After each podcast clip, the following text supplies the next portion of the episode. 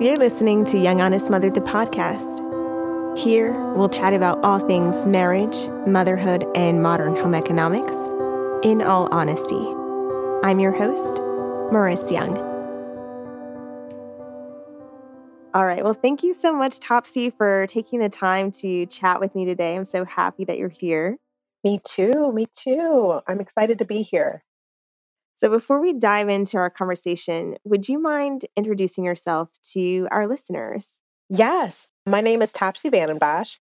I am a mental health therapist. I have been in the mental health field for eight years, so it's been a long time. I've worked in a variety of different settings, such as working with teenagers who are in the juvenile justice system. I have worked with adults, adult outpatient mental health emergency services. So that includes mm adults who are coming in maybe because of the first onset of experiencing like severe to persistent mental health symptoms, or maybe, for instance, a mother who's going through postpartum and has had just like scary thoughts, I'm sure, disregarding the frustrations of having a newborn and maybe little support. So maybe they're experiencing, you know, wanting to smother their kid, but they know that they would never do that. And so their family members bring them in, which they should just to have them assessed. And so that was one of the settings that I worked in. I worked in the prison. I've worked in just so many different settings, which eventually led me to owning my own mental health practice. And now I own my own mental health practice for the past uh, over two years now. And I specialize in working with female entrepreneurs and career focused women who are struggling with depression and anxiety. So that is my jam. Mm. And then I opened up another business probably about two years ago. Um, I'm a mindset coach for female entrepreneurs. So, this is for those entrepreneurs who I know are falling through the cracks, who don't necessarily need um, therapy, because I know everyone says everyone should go to therapy, which I do agree. It's super important to experience it, but that doesn't mean that you mm-hmm. need it, if that makes sense. And so there were these entrepreneurs that I know would never walk through my doors because they don't experience um, mild to severe anxiety or depression, but they do struggle with normal everyday life stuff, such as like, right. you know, fears and worries and things like that. And so I still wanted to be able to serve them, but just in a different capacity and using different skills that I have. And so, um, I'm a mindset coach, like I said, and I've been doing it for about two years. And I help female entrepreneurs overcome the fears, the negative beliefs about themselves, um, and just like self sabotage, confidence issues that could be preventing them from making bank in their business. So, um, mm. yeah. And so I really love the work that I do. And yeah, my journey has been long, but I'm just really excited to be able to serve the same population, but just in a different way. So that's a little yeah. bit about me. I don't know if you wanted to know anything else. I could go on for forever. well, thank you for sharing that. I am curious though, because I think right now we're in a space socially where therapy is becoming more more talked about, less stigmatized, which is amazing. But you brought up something in that intro saying that not necessarily everyone needs therapy. So can you talk more about why someone would need therapy and why yeah.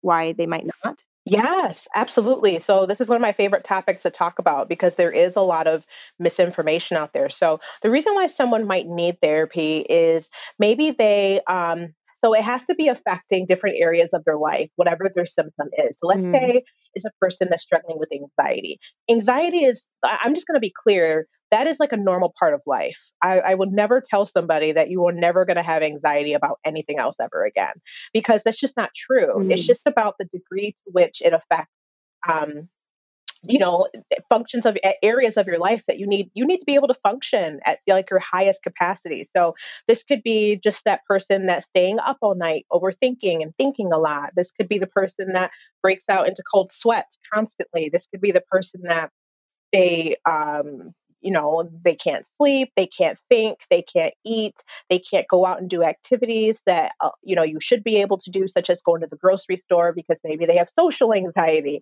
and they don't want to be around a lot of people and uh, be in crowds. Um, for some people, that really isolates them and they they just feel like they can't go anywhere which is i can't imagine how isolating that is and so but that just becomes their norm unless they have it addressed. Um, so their anxiety is affecting key components of their life that they, that they need to have, um, they need for it to be functional so that they can be the best mother or the best spouse or just the best person or the best friend that they can be. And so their anxiety pretty much is lying to them and telling them that they can't do all of these things, but they can. They just need to know the skills and tools to know how to combat these thoughts. And so um, mm. that's one of the ways, that's one of those um, ways that you know that you're going to need some more intensive help is if that mental health symptom is affecting every facet of your life.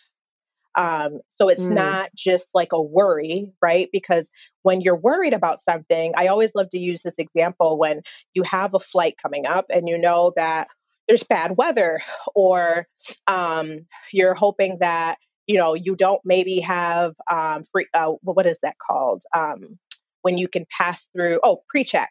And so you're worried about how long the lines are going to be because you're always running late, like me, when you go to the airport. And so you're worried about how long it's going to take to get through, um, you know, uh, having your stuff like examined. I can't think of what that word is, but security. But after right. that's over with, you feel better and you don't have that worry anymore. That is worry. Anxiety is ongoing. It affects your you know your stomach. You could have stomach issues because you're struggling with anxiety. And one thing i notice a lot a lot of people who struggle with anxiety is it is possible to develop stomach ulcers. So you can worry yourself wow. to the point that it's affecting you you know medically. Um so that is just one of my favorite examples of how you know whether something's worry or whether it's actual anxiety. Um, and anxiety just it just takes over. So when you don't necessarily clinically meet criteria for therapy that could look like um, you have worries but it just never escalates. You know you'll have a worry that oh i hope this person calls me today and then either they'll call or they won't and you'll move on with life you know what i mean? Um, or it could right. be uh, you know, I really don't like going to Meijer. Those lines are ridiculous. Um, Self checkout is just my jam. Um, so you're maybe slightly worried about it, but then after you're done grocery shopping, you're good. Um, or even when you get there, it's fine, you know? Um, and so that's that's just like one of the easiest examples that I can give about how you know whether something is clinically needed like whether it's affecting you know relationships with your family relationships with yourself relationship with your friends relationships with you know just being out in the general public um, relationship with your health versus something that is over and done with just as quickly as when it started. So mm, that's, that's, one of the really great example. Yeah thank you thank you. So that's one of the easiest ways that you can tell that you might need something a bit more intensive Okay. And so you did mention um, in your practice you see various populations, but the one that stood out to me the most was um, you working with women, and in particular women who might be, you know, just struggling in the postpartum stage. So I'm curious, what are some of the ways that you tend to see anxiety manifest in women who are postpartum? What yeah. what can that look like for people? Oh man, um, I love my SAHMs. I love my SAHMs. Um, I would say probably just like that feeling of not enoughness. Like, did I was mm. I patient enough with my baby? You know, was I um, am I knowledgeable enough about what my baby needs? Am I um, not being nice enough to my baby or to my husband even um, do i it, it's just that general overarching feeling of not enough and just constantly feeling like you're falling behind and it's really not based in reality. So anxiety isn't based in reality it's based on your it's, it's based on your um, thoughts which are manifesting and affecting your feelings about things and so um, that's one of the things that I notice a lot in SAHMs. The other thing is, you know, just feeling like there's this empty hole where their career or their job used to be. So, um, because that's huge. And I think maybe initially, huge. You know, it's the part of your identity. Um, good, bad, or indifferent. It is what it is, and a lot of us are. That's part of our story. Like, how did we become? You know if you're a mother how did you what led you to become the mother that you are or led you to want to become a mother? And chances are it probably has a little bit to do with what your desires were growing up. It has a lot to do with what you wanted to do with your life like what you saw for yourself what you saw for your family what you and your husband wanted. And so i do think it's huge and some people I think they underestimate um, just how much it matters to I would say kind of get ahead of it and either A, go to therapy and talk about it, or B, talk it over with your spouse and talk about different ways that you can kind of like combat that and have a plan for how you want to deal with because you're going to feel it could feel empty for a little bit like okay i love being a mother. Right. I love what i do. I know i contribute to my household. However i just don't feel for some reason like i like where do i fit in society you know right. um because how do i recreate my identity? Yes. And a lot of us we see how we fit as what monetary what monetary gain can i provide to yes. either my household or just for myself and my own self-esteem. And so it makes you redefine your self-worth and um, your self-confidence Definitely. and what that looks like you know? And it is a long journey to you know, feel, it doesn't have to be, but from what I've seen, it is a journey, I guess I should say, to feeling like, you know what, like what I do matters, what I did back then matters, and what I do right now matters. And mm-hmm. I get to Mm. you know, our family, we get to dictate what that looks like for us. And so maybe in the future, if it means that I, you know, do some volunteer work or maybe I work, you know, per diem, um, like just like get paid for the shifts I can pick up. You know what I mean? Like that is completely up to you and your family. And I think it just takes continuing to build your own your own self-esteem and what and what that looks like for you because it's not going to be what it was before and that's also okay so mm-hmm. i would say those are some of the big things that i see that you know some of the some of the SAHMs like they thought about it but they mm-hmm. didn't realize how difficult it would be right and for the listeners who may not be familiar with the abbreviation SAHM is the abbreviation for stay at home mom um, super popular on social media people like to use because yeah. um, it's just way shorter to type out. Um, so yeah, I think those are all things that sometimes women who are preparing to be mothers kind of overlook because there's so much focus on the birth and the delivery and your health while you're pregnant and you know getting the room ready and all of these things which are important um, but if you were working before what are some practical tips that you advise women to to keep in mind? You mentioned a couple like going to therapy and talking to their partner, but what are some other mm-hmm. ways that women can prepare for this this huge transition if they are thinking about leaving their career to stay at home? Yeah, I would definitely definitely start thinking about other areas and things that you're passionate about. Um, so because okay. I think a lot of us we don't have hobbies the way we think we do. Like if you ask, and I mm-hmm. guess maybe I'm giving millennials because I'm a millennial. I think I'm giving us a hard time, so I'm not going to generalize. But I will say these okay. days, it, I'll just say in my therapy practice, when I ask younger people, "Oh, what are your hobbies?" Sometimes it's like I love to be on boats or I love to golf. Like sometimes I actually do receive like actual hobbies as responses, but a lot of the time it's okay. like Netflix. And like yeah, it's awesome that you like watching movies and you like watching TV shows, but is that really a hobby? I don't know. Um, so what mm. else do you do? Because when I think about Netflix, yes, it's good, and of course, in doses, it's good to watch TV. Of course, is up is you know is definitely up to you and what your preferences are, but it doesn't get you out. It doesn't get you moving. Doesn't get you involved um, in the community. Right. It's pretty much a very isolating activity. So, um, what else Definitely. can you know? What else can you do outside of just like the normal responses? Oh, I like to watch Netflix. Oh, I like to watch movies. Oh, I like to watch TV shows. So, I think the creativity sometimes we kind of um, we don't get ahead of that all the time the way that we should so one of those things that i recommend could be figuring out what you're passionate about and or figuring out fun things that you would love to do outside of the home that either a would be meaningful for just you or be meaningful to you and your spouse and that could take on many forms so what if you mm-hmm. are you know very passionate about animals, right? I have a friend whose mom sat on a board for like the, you know, the um I can't think of what those animal humane society. She sat on the board for that yeah. and she was very involved in her community. And she guess what? She was very well known. She's actually pretty prestigious. And so to me, that was her having her own identity despite deciding to be a stay-at-home mom. And she also joined right. like a tennis club.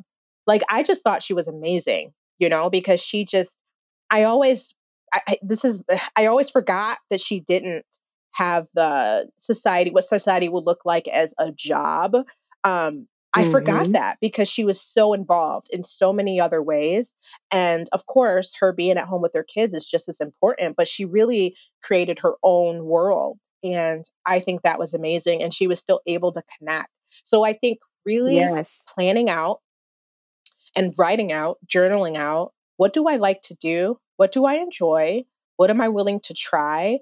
Um, and is this going to be something that I eh, try to do with my spouse, or is this just purely a passion project for me?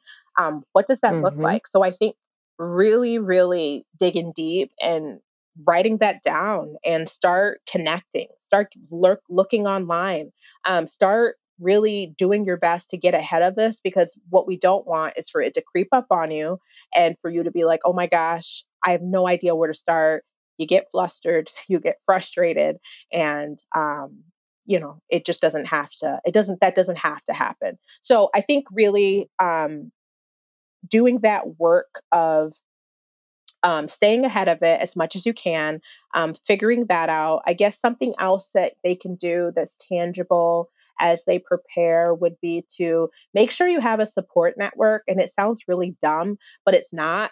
so if you have friends that have like different things going on, such as some people don't have kids, some people want to ha- start having kids, I would suggest finding a group of people that are in your either similar situation or already, you know, have just had kids, connect with people in your community. So it can be yes. friends or it can be people that you've never met before. Um, but just start planning for that because you're going to need it.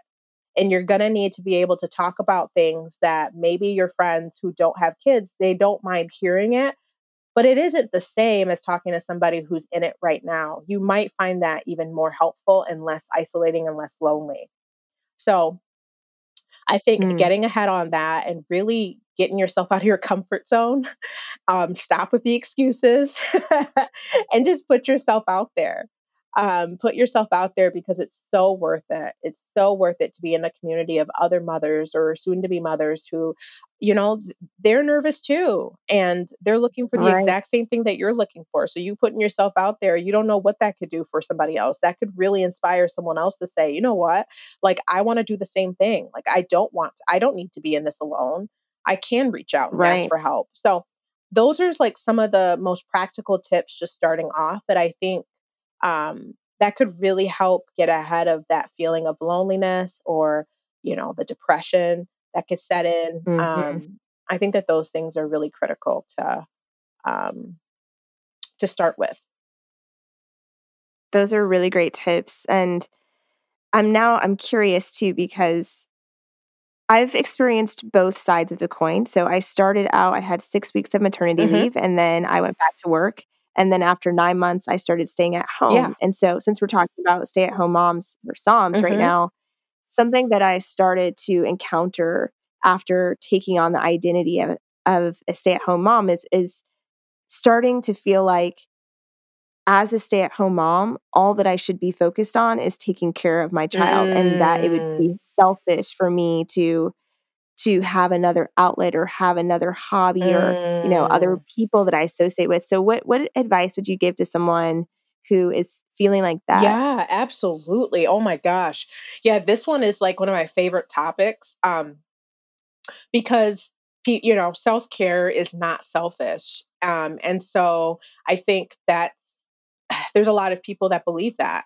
And I would say mm-hmm. a lot of people that are in the older generation that really kind of keep perpetuating that myth is that, mm-hmm. you know, self care is selfish and um, it's just a load of crap. So, what I would say to that is looking at it practically and from the lens of your kid or your baby. So, looking at it as what can I do to be an even better mother for him or her? So, mm. does that look like me swimming for an hour a day in the summer? Is that going to help me be a better mom?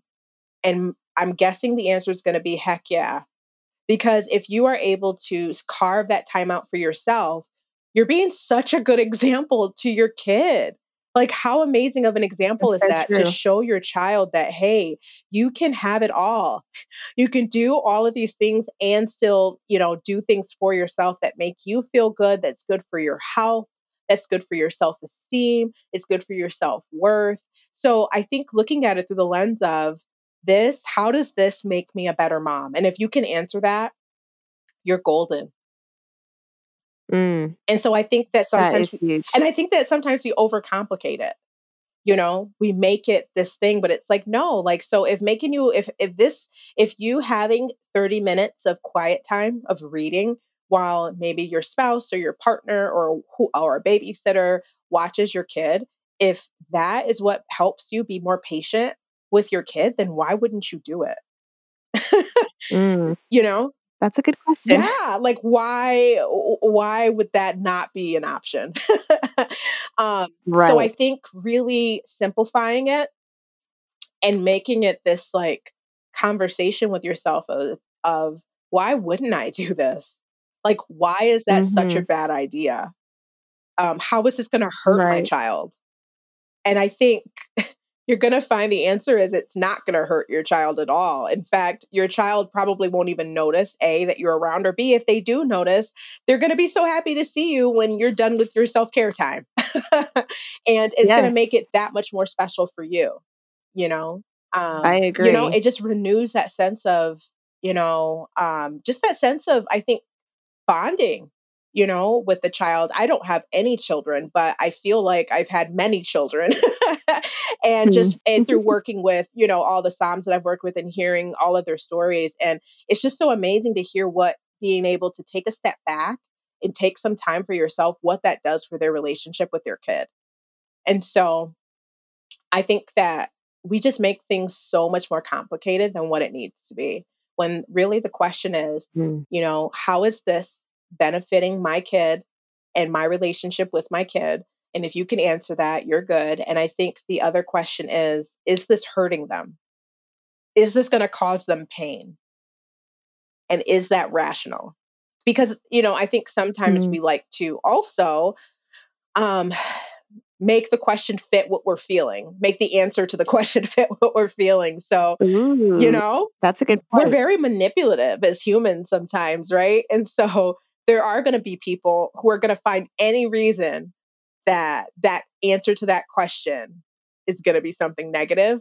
And what I have to say to that is is this rational because feelings are not facts. So just because you feel like it's going to, you know, affect your kid for the rest of its like kid life or whatever, that doesn't make that the truth. And like where is that mm-hmm. based in science? Where is that based like you know have you asked other people what their thoughts are on that um, so i think that there are a lot of us who we make a lot of decisions off of feelings when we really need to be looking at the facts and look at the evidence for why we feel what we feel and that's where the right. decisions need to be made out of Ooh, that is so profound. Oh, I'm so Just... glad. I talk about feelings aren't facts all the time with my clients that is a big one. And I think in what you're doing or what you just suggested is like doing a little bit more digging, yeah. you know, and not just going off of the surface feeling that may arise when you start to think about, yes. you know, stepping out and doing something for yourself and volunteering or being more active in your community and just finding out what it is that you truly want to do yes. without taking into account, you know, what other people might think or yes or how it initially feels to you in the moment yes. because it, it's going to be something new. And I think for most people, stepping into doing something new tends to be a little nerve wracking and anxiety producing. And so if we can kind of get through yes. that and assess the situation for the facts like you like you just said, we could make more sound decisions. Yes. So yes, yes, yes, really yes. You got it. Yep. And I feel like um and it's it's a practice you know, I think it's a practice. Right. I mean, We all are going to fall short, but I think it's just about being willing to look at, hmm, is the decision I'm making, am I making this out of fear? Am I making this, you know, out of desperation? How am I how am I making this decision? Where is this coming from? Mm-hmm. So when you can identify the source of it, then you're good. You're good. Because um, it's all about that I introspection that. and just going a step further than maybe yes. typically what you would before. And so I think that the combination of doing a lot of these things that I just talked about is really going to help you get ahead of um, all of the struggles, surprises, things that are going to come up once your beautiful baby is out into the world. Um, so, yeah. I love that. Well, thank you for those no tips. Problem. And now on the flip side, so for women who are going back to work. Yes. And you know, that brings a whole different set of struggles and decisions that have to be made. So what are some tips for for working mamas yeah. and and how they can manage their anxiety and yep. and all of their feelings surrounding going back into the workplace um, and all that comes with that. Yeah, I think the biggest thing is to have this mantra. I think that it's going to sound really basic, but I am not a bad mom. Um, I think mm. that there's a lot of black and white. I call it like all or nothing thinking that goes into mm-hmm. making that transition of either I'm a good mom or I'm being a bad mom.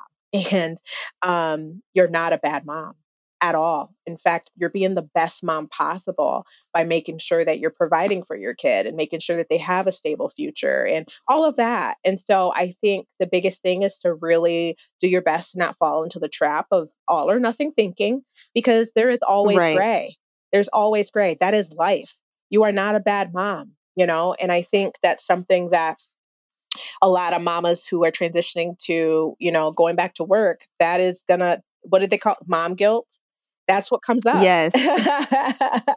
but I think it's normal for it to come up, but I think it's important to not allow that to dictate or guide your decisions. Because when you make decisions mm-hmm. out of mm-hmm. guilt, you're not making it from a place of abundance and happiness and confidence. You're making decisions out of a place of shame. And what we want to do is not encourage that and not continue to enforce that. Because people talk about mom guilt and they do talk about mom shaming, but they don't also talk about how we also contribute to that narrative with how we treat ourselves mm. first. Ooh. Mm-hmm. We love to we love to focus on other people, right? In this society, we love to focus on, yeah, like don't mom shame, you know. Right. And uh, and yeah, I agree. Nobody should be doing that. But however, the reason why it's happening, it starts with us and how we are talking to ourselves because how you speak to mm-hmm. yourself mm-hmm. is how you're going to speak to speak and or think about other people you're only going to judge other people the way that you judge yourself that's powerful. Mm-hmm. Mm-hmm. Very powerful. And, and, so that's just where it comes from. Mm-hmm. Yeah, I think that is a really good place to start. Um, and just like you said, being very introspective and, and listening to the, the, way that we talk to ourselves. You know, our self talk can really leak out into the world yes. and and start to color how we see other people. Yes. Um, and really, it stems from how we see ourselves. Mm-hmm. And so, mm-hmm. I think exactly what you said, just taking the time to to see, okay, are these thoughts, are these right. um, conversations that I'm having with myself, are they really serving yes. me? And if not, how how do you advise people to to push through? Yeah those that negative self-talk. Yeah i think first identifying um okay what you know what's going on right now. So i really really push for my clients to be as introspective as they can because that's where true change occurs. And so looking at okay what's my thought right now? What's the feeling that i'm having? Because a lot of us don't really check into the feelings. And then what is mm. the evidence for what it is that i'm feeling so it could be, oh, the evidence for what I'm feeling is that um, I feel like I'm not at home enough. And so my kid isn't getting as much attention from me as what they are used to getting. Right. And then what's the evidence against what it is that I'm feeling? And so just really going through this like sequence of, of thoughts that help you come to a mm-hmm. decision. So what's the evidence against what it is I'm feeling? The evidence against the feeling that you're a bad mom and you're neglecting your kid is that A, you transitioned. You transitioned into, you know, another role that still benefits your house and still benefits your child. You have instilled some more supports to kind of support your kid through this transition, right? My guess is that you probably have some type of daycare situation set up, um, maybe with Mm-hmm. family or maybe with a company. So I think looking for the evidence against what it is that you're feeling is going to be huge. Um, and then looking at, okay, what is, so what's the, so now that I know that that's not, that wasn't the case, what's the feeling that's coming up for me right now? Okay, I feel relieved right? Because oftentimes we don't Right. go through that thought sequence. And so we just kind of latch on to whatever, you know, feeling that we have and we assume that to be true. But it always goes back to feelings aren't facts. And so really going deeper into okay, what's the, what's going on right now? How am I feeling? What's the evidence for the thought that I'm having? What's the evidence against the thought that I'm having? And my and my guess is that that's going to be your rational list of everything Mm-hmm. that makes it not true. Um, and then looking at, okay, how do I feel now that I wrote all of that out? Right now that I've acknowledged that I do have supports in place, that I am not making the wrong decision, that I do have a supportive network of people who are who think what I'm doing is the right thing, and looking at how your kid's going to benefit from what you're doing. After looking at all of that, how do you feel? So that would be Mm. one of the other ways that one of the ways that you can push through that feeling for sure because a lot of us don't do that we just kind of keep it moving Right. And we get stuck yes in that feeling and we never actually investigate yes whether or not, you know, it's valid. So that's a really good exercise to to practice yes and, and to learn how to bring into the situation when you when you start to feel like you're spiraling. Yeah. You know, or, or spiraling's a, like, spiraling's a really good forward. word Mm. i like to use the word spinning because i Ooh, I'm super yes. dramatic and I go and I start spinning and I know when I am like, oh Lord, like my brain's starting to go all over the place. I'm starting to spin. How do I ground Yes. myself? so yeah, that's Yeah, one of my favorite really. activities to do because it really and really it just makes you feel better. It makes you feel like you're not nuts. you know, like you're you're not making like a terrible decision and it really just it really just helps you relax you know that's really what that's for it's like Mhm. anti um it brings in like that anti-anxiety that natural anti-anxiety relief of oh i'm really overthinking this like this is Mhm. not true at all you know me going back to work is it gonna like stunt my kids developmental process you know Right. so i think Right. that's and just really trusting trusting that you and your spouse or maybe it's if it's just you you made the right decision and trusting the Mhm. decisions that you make um, because i think that's where a lot of that doubt comes from is not trusting that you made the right decision Mhm. Yeah, I can agree with that. And so I know you mentioned in the intro that you're also a mindset coach as well, yeah which I think is really fascinating um, because mindset, really everything stems back to that. Yeah. And so, one thing that I'm curious about to start with as we talk more about mindset is especially for for women who feel that they're very ambitious in their career um, and whether or not they decide to go back to work they they might feel like they want to have certain ambitions for their motherhood and they, and they have all of these expectations for how they think it's going to look um, before they actually find themselves in the position of being a mother um, to that certain child. So right. what what's a more healthy mindset that women can take into motherhood that that can really help them to to not feel so stifled by expectations um, either from themselves and, and from our society. Yeah so you mean like expectations as it relates to eh, how to be ambitious and still be a great mom? Yes yes. Yeah, I think I think one of the biggest things is to um assert to be assertive with other people regarding like let's say you divulge to I don't know, like somebody that you trust or moderately like, you divulge to them something that you're planning, like an ambition that you have, and you receive just some negative feedback. I would be assertive. And I think this is going to be uncomfortable for some people, and not everybody's direct. And I understand that. But I do think it's important to be assertive in life. It's a good life skill to be assertive with them mm-hmm. about what it is that you feel and what you decide and what is okay with you and what's not. So that could look like you stating, oh, while I'm a stay at home mom, I want to sell, I don't know, like network marketing, like stuff. Um, so mm-hmm. that could be Herbalife, that could be Arbonne, like whatever. And somebody says something negative about that. It is important to not let ish like that slide because mm-hmm. it's a it, it's a slippery slope, right? Because yeah, every battle isn't worth fighting. You don't need to participate in every conversation you're invited to. That's something else that I tell my clients. However, if you know you're somebody that struggles with speaking up, that's going to be really good practice actually to just make a simple statement and say, "Hey, that wasn't very nice," or "Hey, that was rude." or hey, that's something that I was really looking forward to. And so your response wasn't super helpful. So assertiveness is huge. And I'm just going to say that because I noticed that that's how it starts. It starts with, mm.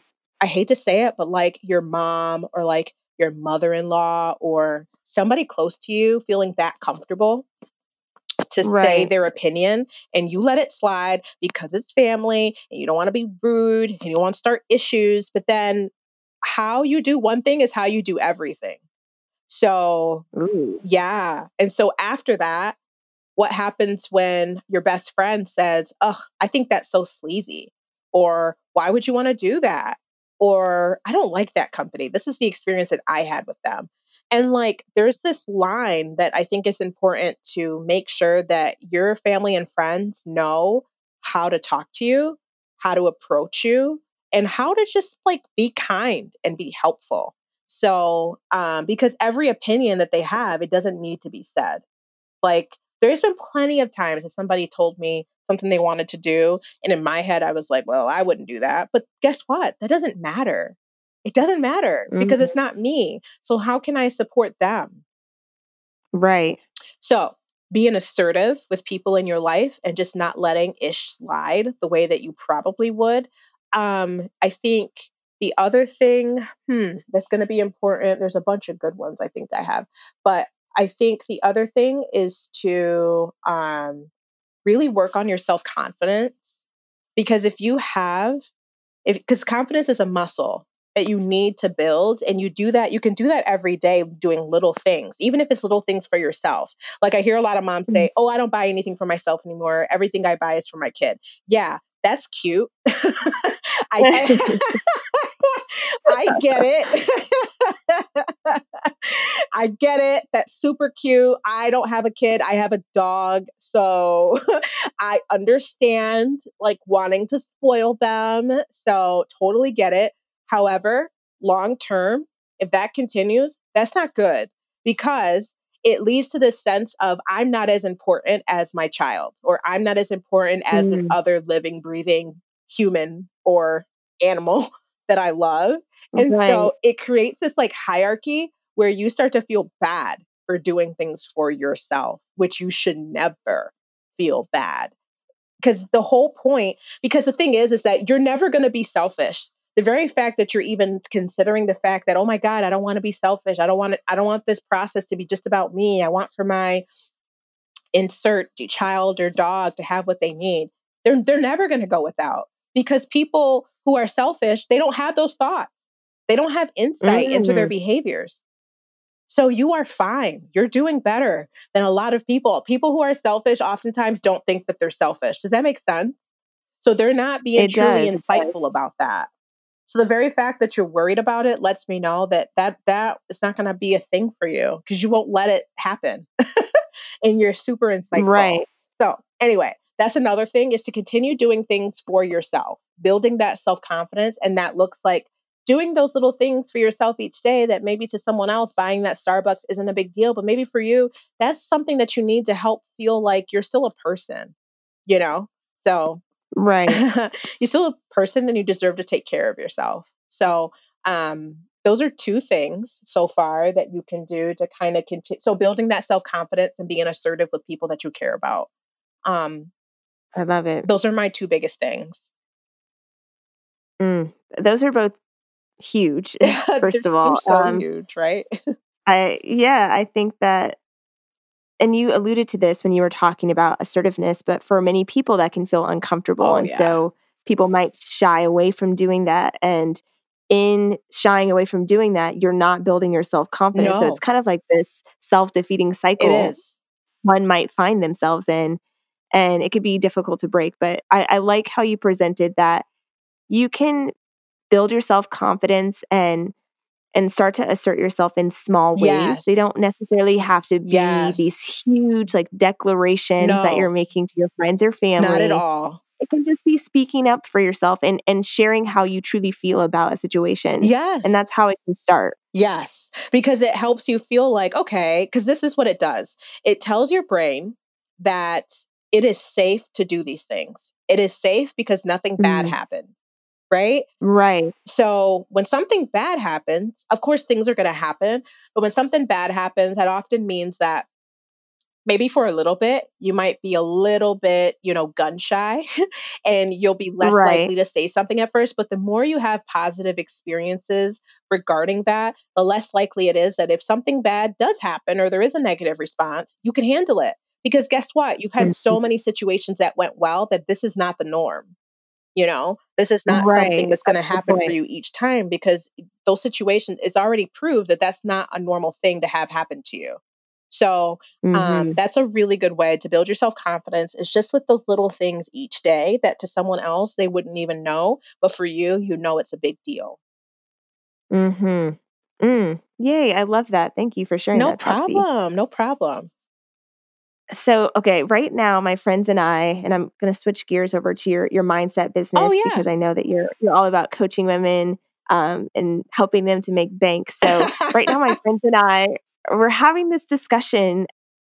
So it's so timely that I'm speaking to you about this, but we're having this discussion about women and wealth Oh and what Oh, that means for each of us. yeah. So, can you share some of the the most common limiting beliefs that you encounter as women start to consider attaining wealth and, and making bank in their businesses? Girl, I could go on forever. I'm going to try and limit it to quite a, to just a few. Um, the big so some of the biggest limiting beliefs is um, oh my god, oh this is a good one. I heard this the other day.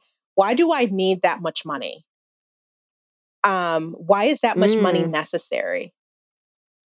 So, or why does that person? It starts with those like comments about other people that literally have nothing to do with you.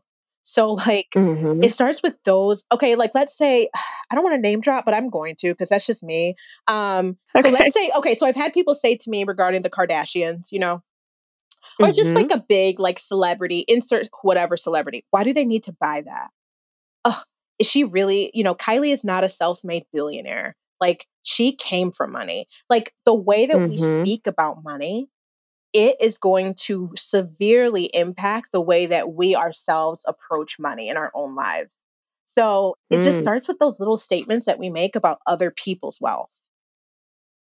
Right. That is a deep thing because we come from a society that it does glorify people more so who do have money rather than the ones who don't. And so it does come from that, I guess, like, I don't know, the perceived um, lack of focus on the, I guess, like the ones who are middle class to whatever, like lower middle class and or in poverty to focusing on the hmm people who have it all supposedly. So I think it does come from that jealousy and disdain hmm and judgment. So the way that we judge and look at other people's wealth, that's going to largely impact the way that we see wealth for ourselves. So that's one thing that I notice it really impacts people. So that's a limiting belief, believing that other people don't need to have as much money as they do or that they don't need to spend it the way that they do. Mm, right. That is huge and it's such a triggering topic. I mean, it, you can even Yes. like expand that to talking about people who play in sports and comparing that to a quote unquote honest, I don't know, like an honest degree, like being a doctor or being a lawyer or being a professor. Like, why can't hmm they make as much as a person that's in the NBA? Right. And Mm, so it even starts with those conversations and the inability to look at it objectively instead we right. look at it emotionally like what does that mean for me that means that i i feel like the meaning that we take from it i feel like i can't make that amount of money therefore they don't deserve right. to make it you know what i'm saying and so it's there's right. that there's that jealousy that people don't like to admit but ev- oh, everyone experiences it at some level it's just about the degree to which we experience it um so the way that we talk about other people's wealth and the way that that's going to impact the way that we see the limitations and or the possibility of our own so that's going to be huge. The other limiting belief i notice is oh this is my favorite. Oh the the perceived like humbleness. Oh i don't need a lot. Mm-hmm. all i need is enough to live on and for me and my kid and me and my kids to be comfortable or me and my kids and my spouse to be comfortable and that's it. I don't need anything lavish. I don't need that much. And really that's not the case. really, it's you don't want for people to think that you're a greedy person. So it's almost that that story of I'm greedy if I want to make more than what I make right now. That whole right. I need to be satisfied with what I make right now. Right. And so it changes the way that we talk about money. Um, so that's something else. It's just that limiting belief of I I don't deserve to make more money because I am even lucky to make what I have right now. So that's something else that I notice a lot of women particularly struggle with that I talk to. And in my therapy right. practice, I call people out on it in a nice way, of course. And of course, I got to know them a little bit. So they're super receptive to it and we laugh about it. but money mindset's huge, man. It's such a big thing. The other thing is, um, you know, I grew up in a family where we saw money as the root of all evil, you know? Mm. And so you take that as you become an adult and you look for the evidence of that in everything. So, you know, you might, your mind is going to latch on to different examples that you've seen of money being the root of all evil and right. money changing somebody. And you're going to automatically say, yep, that's exactly what I learned as I was growing up. And money isn't good. So, and money has no meaning. It's just an exchange of energy. You know, it just comes right back to you. But that's mm. that's like a deeper it's a deeper topic. uh, so, why do you think that women in particular struggle more when it comes to having a positive money mindset? Oh man, expectations of society are the expectations that families place on us. Um, mm. I think just like the messages that we receive that we're not worth equal pay, I think I think it's a really deep, multifaceted issue. But I think that those are the three main reasons. The expectation okay. society has on us that if we do decide to become parents, these are the things that we're going to have to juggle. So we don't really see where becoming a millionaire is even possible for us, I guess. And then I think family of course, um, family, and then the pressure of what mm. our family wants us to do or be. And then, um, yeah, I think that those are the three, I think those are the three reasons why it could be really difficult to um, really have a healthy money mindset is because of all of those factors that come into play. And so, right, you almost, it's like almost this rewiring of the possibilities that are available for us and our ability mm-hmm. to see it that that is something that i can have um, and if anybody's interested um, in following uh, an amazing business coach her name is slay coach um, s-l-a-y slay coach okay. and she is a mother and she has three kids and she's i think her company i think her company slay coach is like gonna is, is like on track to make like a million dollars this year and she's only been in business a couple years wow. she's amazing wow. she's amazing and so she curses a lot for those who don't cuss so but other than that she's i mean i don't care personally but some people do um, but her message is awesome it's super empowering and if you are looking for just other examples of someone being a mom and being just you know just a just an amazing business owner. She's one. So I think us being able to find those examples, whether we know them personally, yeah, that's a good point. you know what I'm saying? Because if we don't see what's yeah. possible for us, then it's really hard to imagine it. And someone that we can relate to, yes. I think, as well is important. Yes. Yes, yes, hmm. yes. So I think that's huge. It's just like who we're surrounding ourselves by, whether it's virtually or in real life. Ooh, okay. So I'm going to shout you out really oh, quick. So thank you for sharing um, Slay Coach. Yeah, Slay Coach. Yep. So I'm gonna I'm gonna check her out. I check her out. I think you'll like her.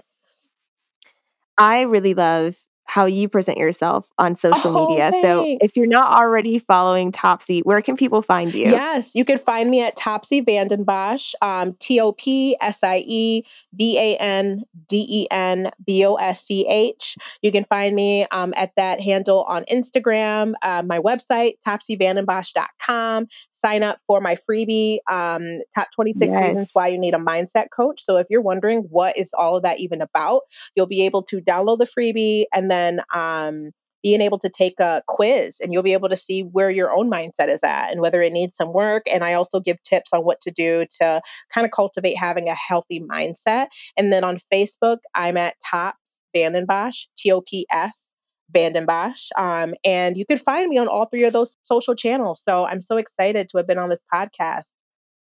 Yes. Uh, thank you so much for making the time no to, to be here. And for the listeners, definitely go check out Topsie's work because she has such a great sense of humor. And if you're looking for some mini trainings that are real, honest, and just in your face, like, okay, here's what you need to be doing, check out her Instagram stories. They are so entertaining, but so informative. Um, and she'll hop on occasionally with like different limiting beliefs. Actually, I, I see you present a lot of yep. different like mindset and like business limiting beliefs, and and you are so good at making it easy to understand how we might be feeling um, or like yeah. finding ourselves in a certain situation. Mm-hmm. But then mm-hmm. you always come back with these practical tips that people can put into their lives immediately oh, to start so to overcome glad. that. So I'm so glad. I have really appreciated following you. Oh, um, and thank you so much for sharing your wisdom. No problem. Thank you so much for having me. I can't wait to come back Yay. on maybe one day. and that's it for this episode of Young Honest Mother, the podcast which means it's time for you to join the conversation. Share your thoughts on social media and tag me at Young Honest Mother. And then pass this episode along to friends and family who need to know that they're not alone on this journey either. Until next time, I'm your host, Maurice Young.